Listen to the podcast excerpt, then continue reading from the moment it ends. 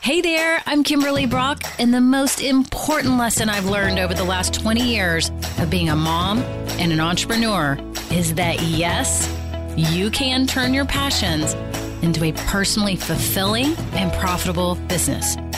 Now I'm on a mission to help moms just like you do the same exact thing. Now we are going to have some fun, so let's get started. Hey everyone. Today I'm going to talk about the controversial topic of comparing yourself. And I know people tell you you shouldn't be comparing yourself to others, you should be proud of who you are.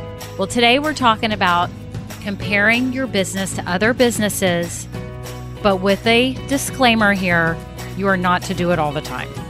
You are to compare yourself to other businesses periodically, and you should be, but you shouldn't be OCD about it, okay? So, I know many of you probably already compared yourself when you started your business. Like you had a reason why you wanted to start your business because you knew that there was some type of gap in the marketplace or there wasn't a reputable company that did XYZ or they didn't offer the products that you wanted or they didn't treat their customers well, etc. So, I'm sure in the beginning you did research your competition, but are you doing it periodically on an ongoing basis? If not, then you need to be. And I've created a spreadsheet. It's super simple. I mean, my fifth grade daughter could make it. It's super simple, but I'm going to share it with you in case you want to cut and paste like the headings just to paste in real quick. And I'll share with you that Google Sheet at the end of this episode with the link. But if you're a pen and paper kind of person, maybe you have a journal, a notebook, then you definitely need to create a quick chart that's going to map out these things about your competition. And there's many more that you could monitor, but so if you're a small business, you probably don't need to go that in depth. Big corporations do this on a daily basis. Yes, they do. But I think for your sake as a small business owner, you don't need to be doing this all the time. You need to be worried about yourself and how you're treating your customers and what kind of product or service you're offering, right? Are your customers valuing what you're selling, right? So the spreadsheet's going to have this your competitors listed, what they sell, how do other customers perceive them, what is their main marketing method that you've seen, and what do they do well, and where are they weak. So it's six columns. It's not a big deal. Competitors, what they sell, how do customers see them, what is their main marketing method, what do they do well, and what are they weak in. And why do you need to know this? Well, you need to know this. This is my top four reasons. One, it helps you determine your branding and how you're different. Because if you're kind of keeping up with what your competition is doing, you're like, whoa, well, I stand out because XYZ. It's actually going to make you feel better about yourself. But if you see that four other competitors are doing your exact same thing and there's no variation, maybe that will help you stop and say, wait, I need to offer something else.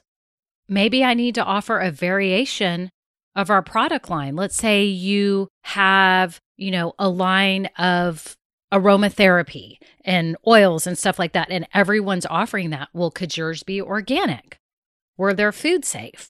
Or I don't know, I'm just thinking off the cuff here. What could be different about what you're doing than what everyone else is doing? Don't keep doing the exact same thing, or you are not going to stand out. And the second thing is it will make you look at how you treat your clients and customers. Did they feel valued? Right? Because that is a big thing that I hear about. I mean, I've heard about different local companies where the customers don't feel heard or valued, and online stores. Maybe the people don't answer the phone. Maybe they don't reply to emails fast.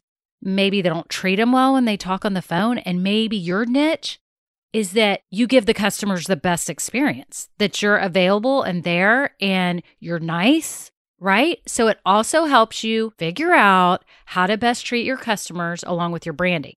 A third one is that it will help you figure out best ways to market to your potential customers.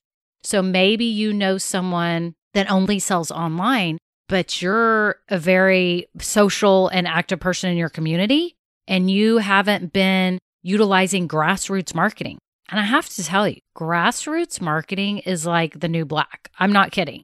It is like the new way to sell. Everyone is talking about grassroots marketing and you need to be doing it. But that's a side note. But I'm just saying, by looking at the spreadsheet, you can see how your competitors are marketing themselves. Are they doing it mainly by Facebook or Instagram? Or are they doing it because they've got a huge email list or just try to look at how you think that they're best grabbing customers. And maybe you can A, do it different, or B, if they're doing something that's successful, now that you kind of have this little twist on your niche, you can be doing the same thing because you know it's a proven method. Will help you figure out your products or your services and how you're going to offer them and what their price is going to be. Because if you know somebody is very low priced for something, it may not be perceived as the best quality, and it might enable you to actually raise your prices, which sounds weird, but you know your items are good quality and you can start branding them that way. You would be surprised how that changes people's business. Pricing is branding.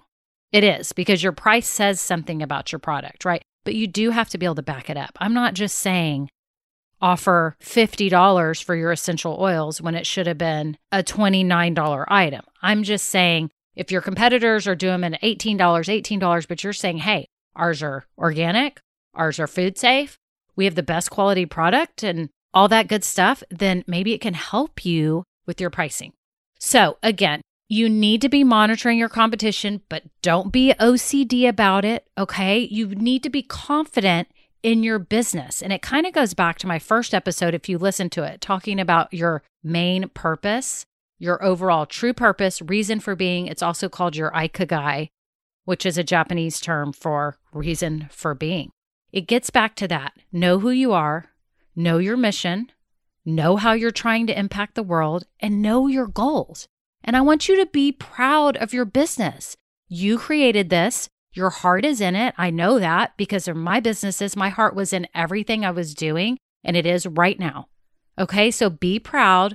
Don't be staring at all the other competition out of envy, you know, low self confidence. Look at it as of, okay, this is what they're doing. Yay for them.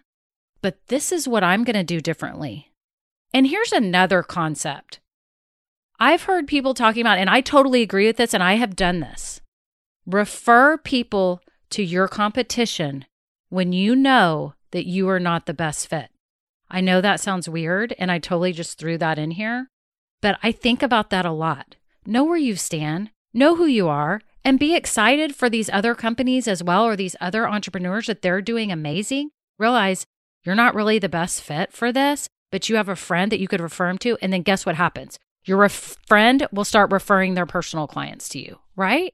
It goes both ways. So that's the moral of the story. You need to compare yourself to other businesses, but not be insane about it. Use some type of tool. It doesn't matter what you create, you just write it out, have it out, and maybe set an alarm on your phone that every 90 days you're just going to have a check, or every six months, or once a year, whatever it is. You're going to quickly go back and analyze your competition because I think you need to. It can help your business. So you can find all these notes at kimberlybrock.com forward slash episode two. Again, episode two. And I'll have my spreadsheet there that you can just, the link, and you can just cut and paste. But again, you can make that on your own. But there's show notes here if you want to get a recap of this and why you need to be monitoring your competitors. And make sure too that you follow me on Instagram and Facebook. I've got a private Facebook group, ladies, for all you moms that are entrepreneurs and you're building your business and you want to do it right. Why don't you get in my brand new group? It's small, but it's brand new and it's a great place that you can correspond and network with other moms in the same position, trying to balance it all, having a business and balancing motherhood and get really good tips. And I'm in there moderating it. So, Thank you all so much. Have a great day. Bye.